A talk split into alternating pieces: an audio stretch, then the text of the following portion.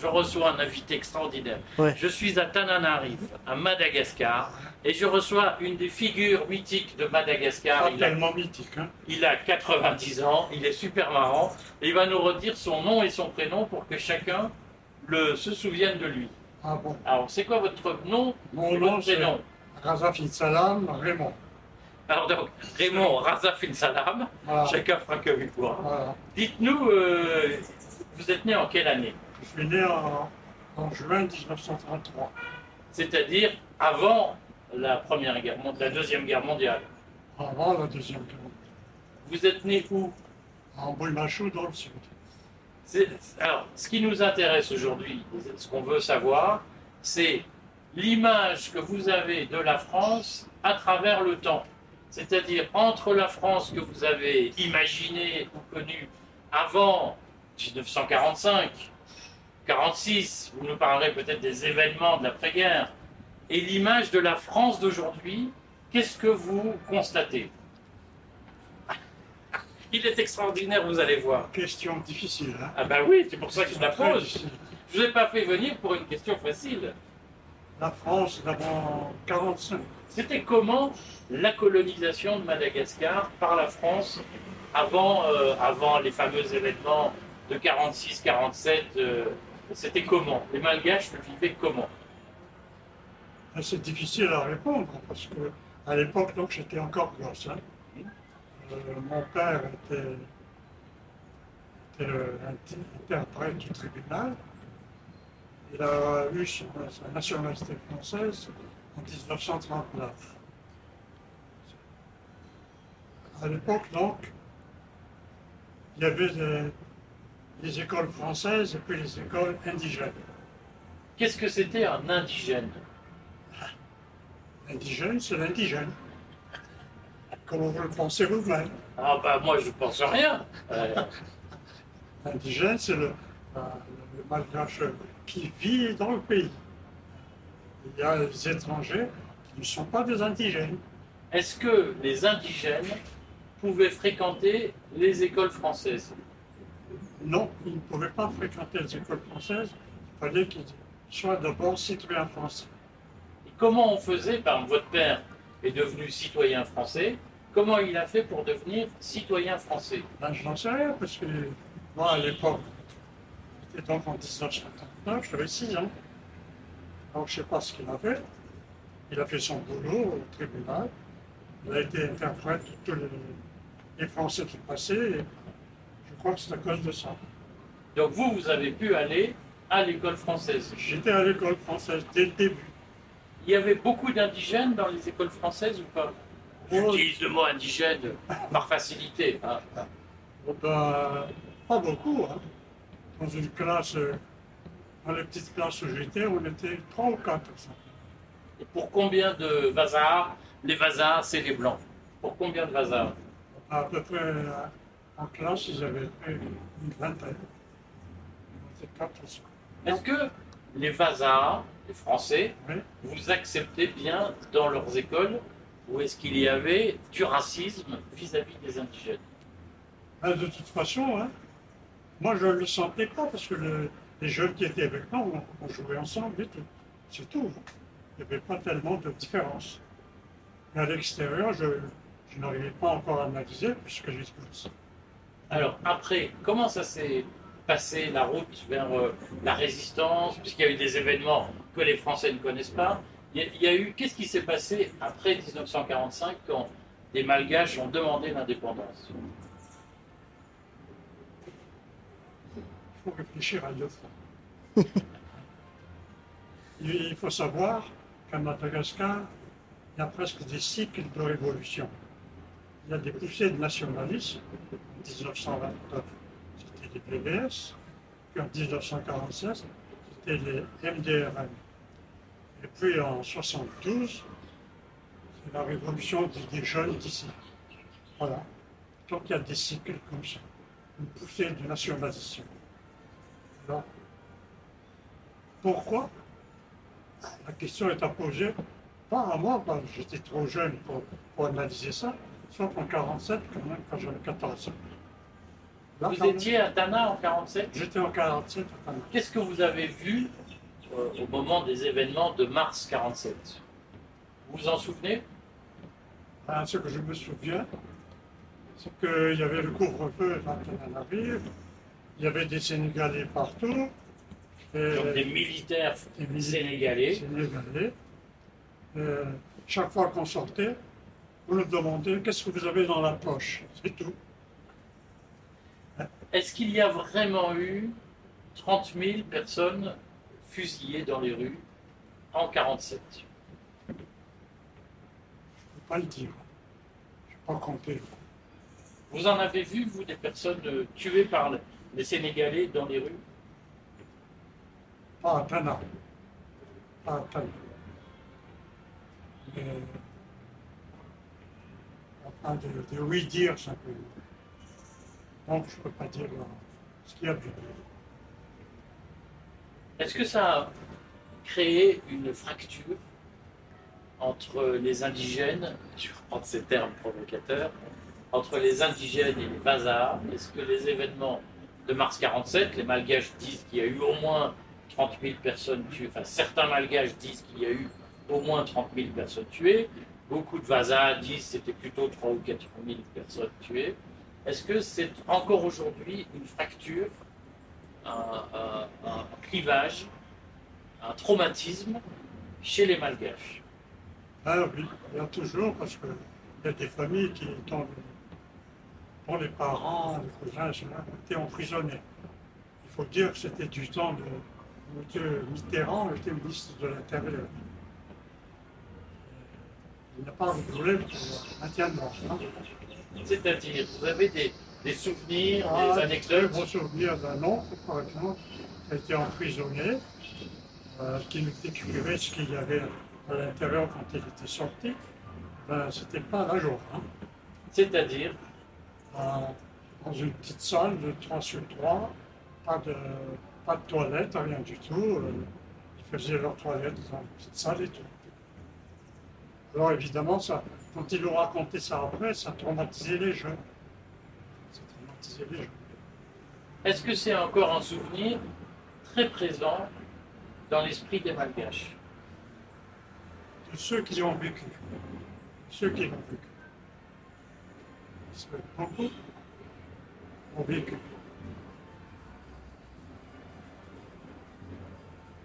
Professionnellement, après, vous avez fait quoi?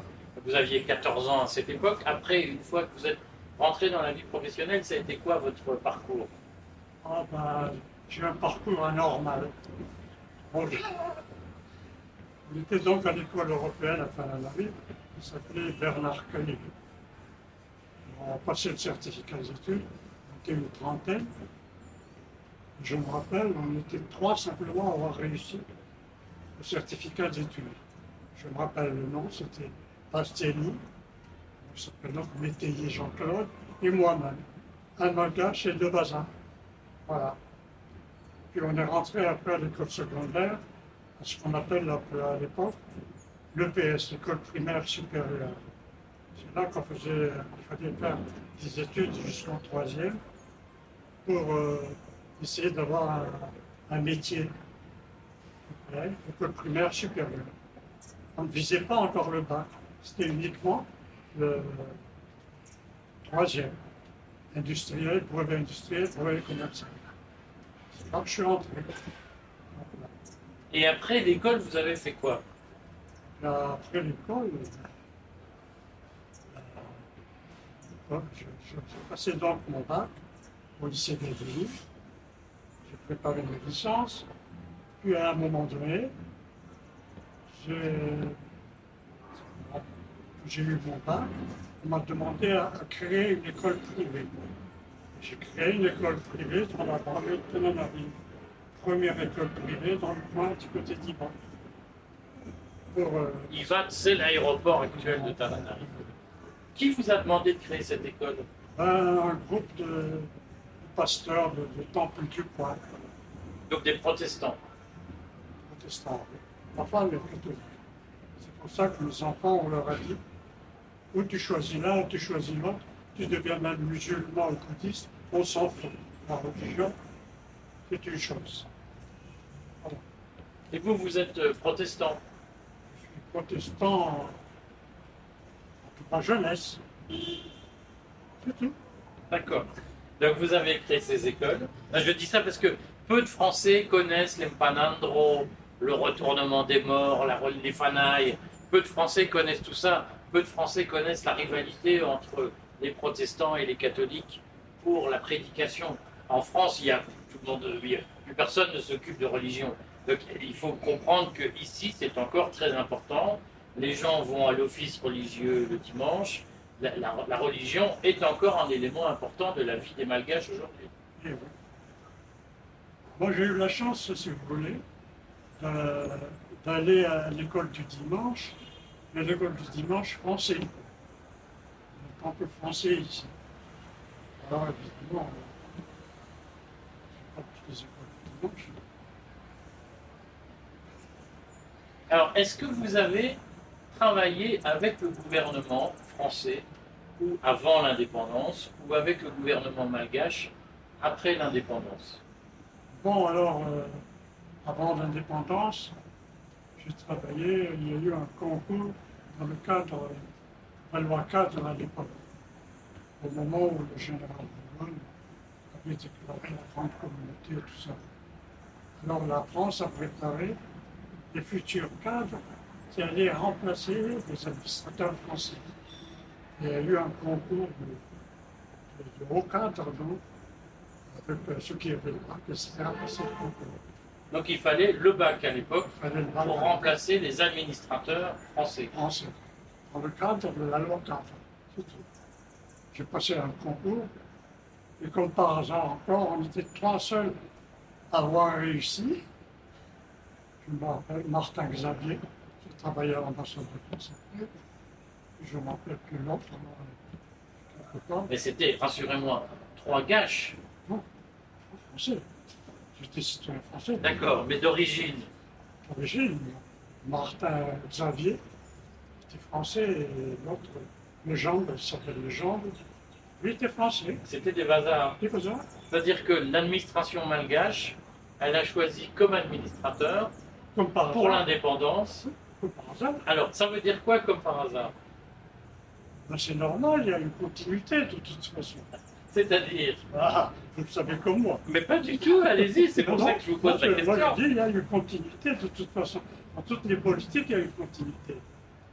Quand le général de Gaulle a déclaré qu'il y a une grande communauté, il y a eu un fameux référendum, dans les oui et les non, la Guinée dit non, Madagascar a dit oui, donc ils savaient où ils allaient. Voilà.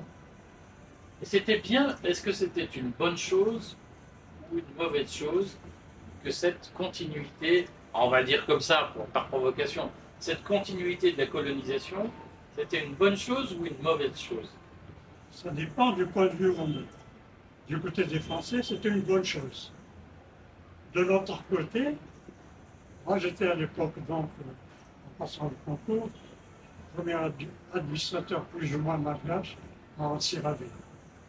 Antsirabe, c'est une ville au sud de Tananarive, qui est une espèce de... C'est un peu le Vichy de Madagascar.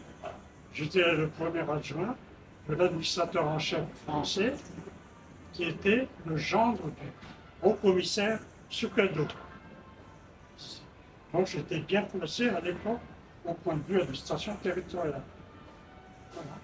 Et vous, dans votre esprit, est-ce qu'il fallait rompre avec la continuité? Est-ce qu'il fallait s'émanciper? Ou est-ce que finalement, la démarche en douceur, ça vous convenait, vous, en tant que personnel? Moi, à l'époque, j'étais jeune.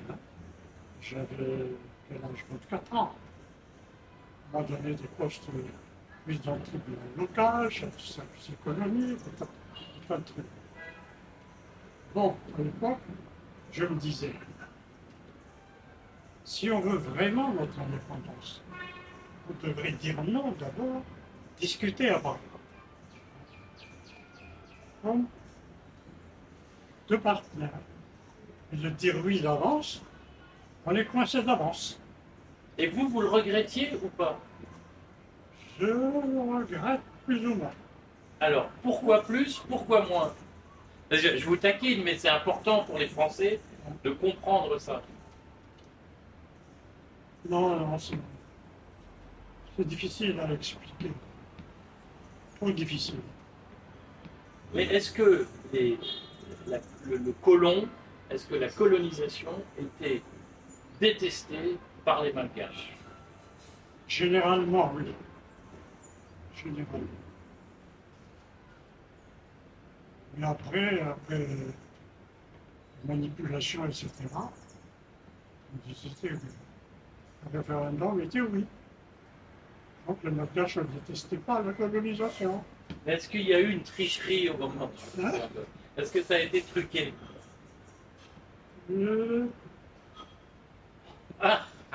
J'étais dans l'administration territoriale, je voyais exactement ce qui se passait. Alors, il s'est passé quoi? C'est des révélations, il faut les faire au public. On envoyait des troupes contre... Ils ne faisaient rien, les troupes. Hein. Ils étaient présents. Alors, les troupes pour les Malgaches, je dis, ça, c'est le Franzagan. Ça veut dire quoi? Le Franzagan, ça veut dire le gouvernement. Donc, on ferme notre gueule. Et donc, ça les a poussés. Mais il n'y a pas eu de faux bulletins, et il n'y a pas eu de... Non. Vous n'en avez pas vu? Vu, non. Vu de faux bulletins. Alors, il faut voir les...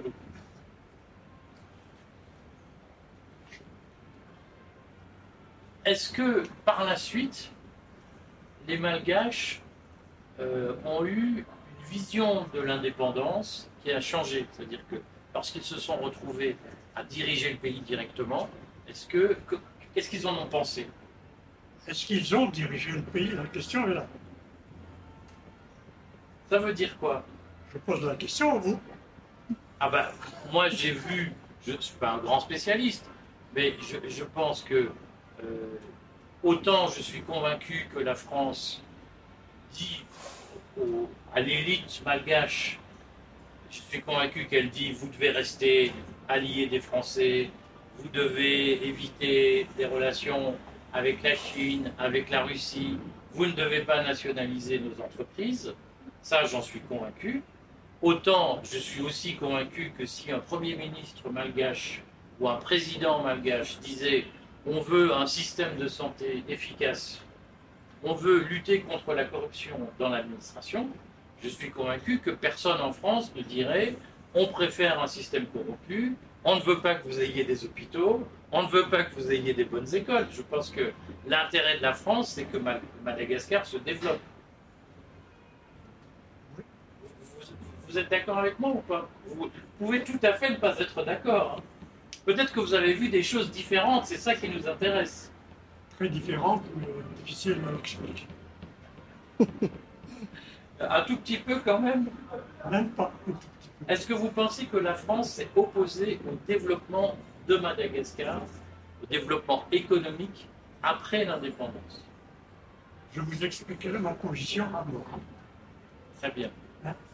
Dès le départ, il fallait voir la géographie de Madagascar. Nous avons une côte est, côté océan Indien donc, nous avons une côte ouest, côté Mozambique. Est-ce que réellement, si on voulait développer Madagascar, il fallait développer l'Est ou l'Ouest? Première question. Où étaient les richesses de Madagascar? L'électricité des cyclones de l'Est ou les terres arabes, les mines de l'Ouest? La question que je me suis posée. Et qu'est-ce qu'on a développé en priorité? L'Est. On a développé l'Est, raffinerie à Tamata, tout en sachant que tous les systèmes de pétrole qui étaient à l'Ouest. Chemin de fer, côte Est. Hors côte Est, le relief est très difficile pour faire des lignes de chemin de fer.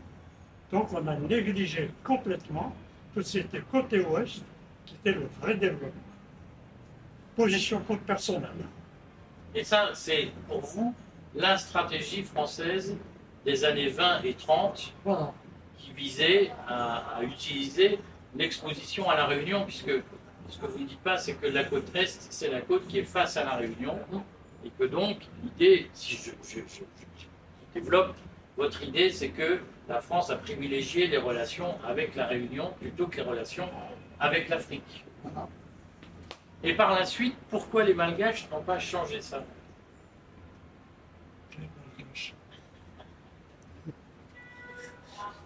Je me pose la question, quel Malgache? Est-ce qu'à l'époque, dans les années 60, au début de l'indépendance, la France avait quand même une bonne image, est-ce qu'elle faisait rêver des Malgaches? Quel Malgache? Le Malgache qu'on voit dans les rues, qui cherche à manger, est-ce qu'il rêvait à l'époque? Est-ce qu'il y avait autant, je vais le présenter comme ça, est-ce qu'il y avait autant d'enfants dans les rues, autant de mamans avec leurs bébés dans les rues qui mendiaient qu'aujourd'hui? Non, je suis totalement dans la vérité. Il n'y avait aucun enfant dans les rues. Analakel, qui est à côté, aujourd'hui c'est couvert d'enfants qui dorment dans les rues. Non, il n'y en avait pas. Comment ça se fait qu'il n'y en avait pas? Pourquoi il y en a aujourd'hui? Parce que la population n'était pas encore assez nombreuse. À l'époque, peut-être, il y avait encore du travail. Et donc, plusieurs décennies après la... 60 ans après l'indépendance, on va dire ça comme ça, comment on explique qu'il y a un tel développement de la misère dans les rues de Tana? Dans les campagnes, c'est plus compliqué. Comment on explique ça? On explique là, comme dans tous les pays du monde, hein, il y a un regroupement des gens vers la capitale, des villes, croyant qu'il y a quelque chose à faire, etc. C'est tout. Alors, ils abandonnent donc leur terrain loin là-bas, ils viennent ici croyant qu'il y a des choses à faire. C'est tout. Est-ce que beaucoup de Malgaches rêvaient d'aller vivre en France? Ça dépend d'une certaine bourgeoisie, peut-être. Une certaine bourgeoisie. Parce qu'il faut voir quand même, la France a éduqué beaucoup de Malgaches. Hein. Bien choisi des Malgaches qui sont allés en France. Il y a eu des officiers de réserve malgaches, il y a eu des pharmaciens, il y a eu qui ont été formés en France. Et c'est ceux-là qui sont revenus. Pour organiser le pays. Voilà. Est-ce qu'on a continué à le faire après l'indépendance? Oui. Ce côté-là, quand même, on a continué à faire. Tirane a bien choisi quand même ses collaborateurs. Il fallait quand même que, je dirais bien, le néocolonisme continue. Mais moi, je ne crois pas au néocolonisme. Moi, j'y crois parce que je l'ai vécu. Mais oui, mais il faut nous expliquer, qu'est-ce que vous avez vécu comme néocolonialisme? Ça se manifestait comment? Est-ce que vous avez vu un indigène être patron de quelque chose, d'une entreprise? Ravalomanana, il a... Après ça, après, longtemps après. Ah oui. Mais aujourd'hui, rien ne s'oppose à ce qu'un indigène soit patron d'une grande entreprise. Il est patron de cette entreprise. Par quel parcours? Ça, qu'est-ce qui empêche Madagascar de lutter contre la corruption? Puisque je ne fais pas une grande révélation, à Madagascar, la corruption est un mode de fonctionnement. Qu'est-ce qui empêche les Malgaches de lutter contre la corruption? Est-ce que c'est les Français qui imposent la corruption à Madagascar? Non, c'est la pauvreté. C'est la pauvreté qui impose la corruption, ainsi que la criminalité dans les villes. C'est tout. Il n'y a pas d'avenir pour les jeunes. Ils le savent. Parce que, je ne sais pas, je ne critique pas. Hein. Je dirais franchement, formation, on dit. L'Europe nous dit formation. On le forme. On forme les paysans, on forme ceci. On a des milliers de formés. On produit quoi? Des chômeurs. J'ai un point de vue très nuancé sur le sujet. Parce que j'avais un déjeuner tout à l'heure. En réalité, il y a des Malgaches, ils ne se vantent pas, ils passent inaperçus, mais ils travaillent beaucoup avec l'Europe, par Internet, ils font du télétravail, et ils ont des très bons salaires, et en réalité, il y a une société malgache cachée. C'est le système D, ils se débrouillent. Voilà. C'est pour ça que je vous posais la question, quel était leur parcours des entreprises dirigées par les malgaches? C'est compliqué, il n'y a pas de baguette magique. Aujourd'hui, quelle est l'image de la France à Madagascar? Est-ce que, comme pour le Burkina Faso, est-ce que, comme le Mali, vous vous dites il faut chasser les Français? C'est comme la cause de départ, tout ça. Hein. Tous ces pays, on compare par exemple les pays anglophones dans le Commonwealth et les pays francophones.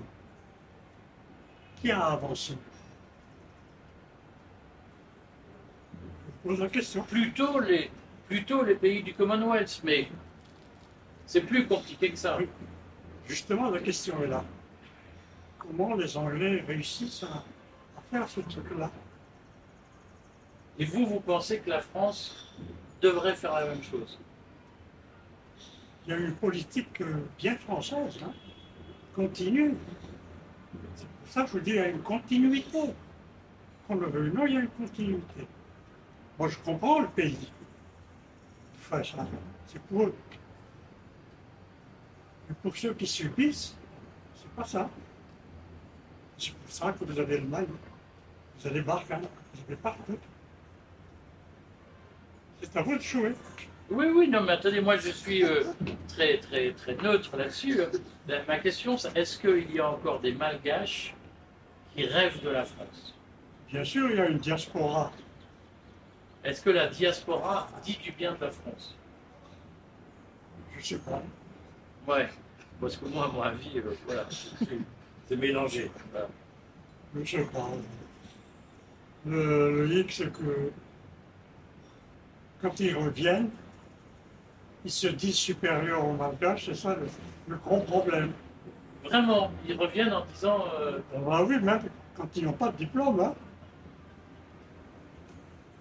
Concrètement, est-ce qu'à 90 ans, vous avez des regrets? Est-ce que vous dites, pendant ma carrière, pour Madagascar, j'aurais dû faire ça plutôt que ça, j'aurais dû plus combattre, moins combattre? De toute façon, je ne pouvais pas combattre. Pourquoi? Pas combattre, un point de solide.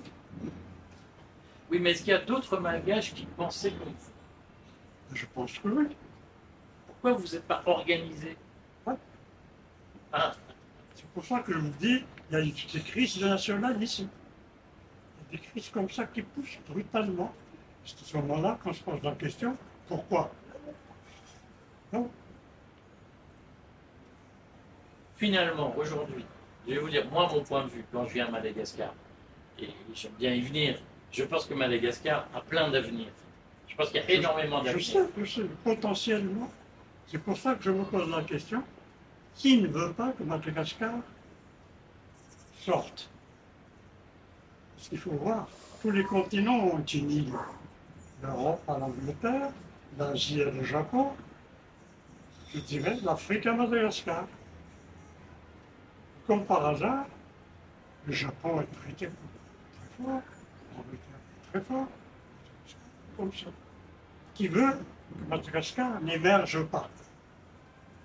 Je vous pose une question. Alors, moi, je pense que les Malgaches sont libres d'émerger. Je pense que c'est une facilité, c'est une forme de paresse que de dire c'est la France qui, c'est les Français qui veulent pas, etc. Ça dépend si vraiment on veut que ce pays émerge. On ne véhicule pas qu'il n'y a que 80% d'agriculteurs, ce qui est faux. Il y en a combien aujourd'hui? Regardez la ville, les villes, et allez en campagne, vous allez voir les gens. Hein? On véhicule ça sans arrêt. On véhicule qu'on est maintenant un des pays les plus pauvres, tout en sachant que à Dubaï, par exemple, on expose un saphir de 95 kg qui sort de Madagascar. De Sakara? Ça vient de Sakara? De Sakara, oui, c'est ça, je crois. Qui vaut à peu près 90 millions de dollars, on a dit, ah bon, le petit. C'est pour ça que je me pose la question. Madagascar est très riche. Oui, trop riche. J'en suis convaincu. Et chaque fois, c'est potentiellement riche. Mais moi, je prends pas. Alors, j'en profite, je fais une conversation. Quand je vais dans les campagnes, parce que je vais dans les campagnes, et que je vois les mernes faire le retournement des morts, et je vois qu'ils sont capables de payer pendant une semaine des grandes fêtes. Moi, je suis allé chez les Vèzes, j'ai entendu des funérailles, un enterrement chez les Vèzes, il y avait de la musique toutes les nuits pendant une semaine. Et les gens, ils vivent dans des cabanes. Et on se dit, mais en fait, à Madagascar, les gens sont riches parce qu'ils peuvent payer des fêtes, des choses qu'aucun Français n'imagine payer. Et en même temps, ils vivent avec rien parce que c'est une culture différente. Et je ne suis pas sûr que les Malgaches aient envie de vivre à l'occidental avec une grosse voiture, une grosse maison, un travail qui leur prend la tête. Je pense que les Malgaches n'en ont pas envie. Je pense qu'ils ne rêvent pas de ce qu'on appelle se développer. Je pense que ce n'est pas dans la culture. Je pense que oui. On se contente de ce qu'il y a. On fait avec. On fait avec. Mais nous, on n'y est pas rien. On n'y est pas rien, nous. J'explique à peu près ces fêtes, qu'on a dit, et tout ça. Qui sont très importantes pour nous. Parce que la relation avec les esprits, c'est une chose importante. Il n'y a pas que ça. Il y a le côté matériel aussi. Ils n'ont pas tellement, les Malgaches, des occasions de vivre quand même certaines joies. Donc la réunion, c'est une fête. Et ils font de très belles fêtes. Voilà. Mais ça leur coûte très cher. Ils mettent beaucoup d'argent dedans. Mais oui, ils n'y pensent pas. Ils n'y pensent pas. Ils disent, c'est une fête. Non, mais c'est la culture malgache, voilà. C'est une culture merveilleuse, mais voilà. C'est pas une culture productiviste. Voilà. Quand je vois Astérix au Pélic, c'est un peu comme leur petit village. Hein. Oui, fête, là. Oui. Hein, oui, exactement. Mais c'est pour ça qu'en fait, il y a des connexions entre les Malgaches et les Français, parce que le côté, on fait avec, on va faire la fête, on va se disputer, puis on va faire un grand banquet. Ici, on ne mange pas de sanglier, on mange du zébu, mais c'est très fait. Madagascar est une culture très festive et très, très communautaire. Oui, oui. Bon, il y a vraiment une... C'est ce que je discutais, j'ai travaillé avec les Allemands, avec un dirigeant de Mercedes, par exemple. Un jour, je lui ai posé la question. Oh, puis en fin de compte, on restreint les vitesses. Exactement. Et alors sa réponse, c'était quoi? Il a raison, c'est tout. Mais donc, vous savez bien qu'à Madagascar, la vitesse, ce n'est pas un enjeu. Enjeu? Les gens, ils sont plus heureux comme ça. On vit comme ça. Les gens, ils sont heureux comme ça. Comment on dit? Moura-moura. Moura-moura, c'est ça. Bon, ça m'a fait très plaisir de vous interviewer. Moi, je pense que je n'ai pas dit de bêtises pour embêter les enfants. Hein. Ils sont derrière la caméra. C'est quoi votre vrai prénom malgache? Nalao. Ça veut dire quoi, Nalao? Je. Je, J-E-U. Bon, Nalao, merci beaucoup. Je vais vous laisser vous reposer parce que vous êtes venu à l'hôtel Colbert. Je déteste l'hôtel Colbert. Moi, non, moi aussi. Voilà. D'habitude, je prends un hôtel gâche. Et comme a dit Dr. Colbert, chez les politiciens, non. Non, il y a moins. Il y a un hôtel où il y a plus de politiciens. Ah oui, il y a d'autres hôtels où il y a plus de politiciens. Oui, mais il y a aussi le Louvre, il y a la Varingue. Moi, j'adore la Varingue. Et bon, disons, sur les hauteurs, c'est des politiciens qui ont les moyens. À nous, c'est les débutants. J'ai pas dit de bêtises, mais... Bon, dites au revoir aux auditeurs, quand même. Tu dis au revoir aux auditeurs? Dites au revoir. Ben, au revoir, hein, c'est tout. Merci, c'était super.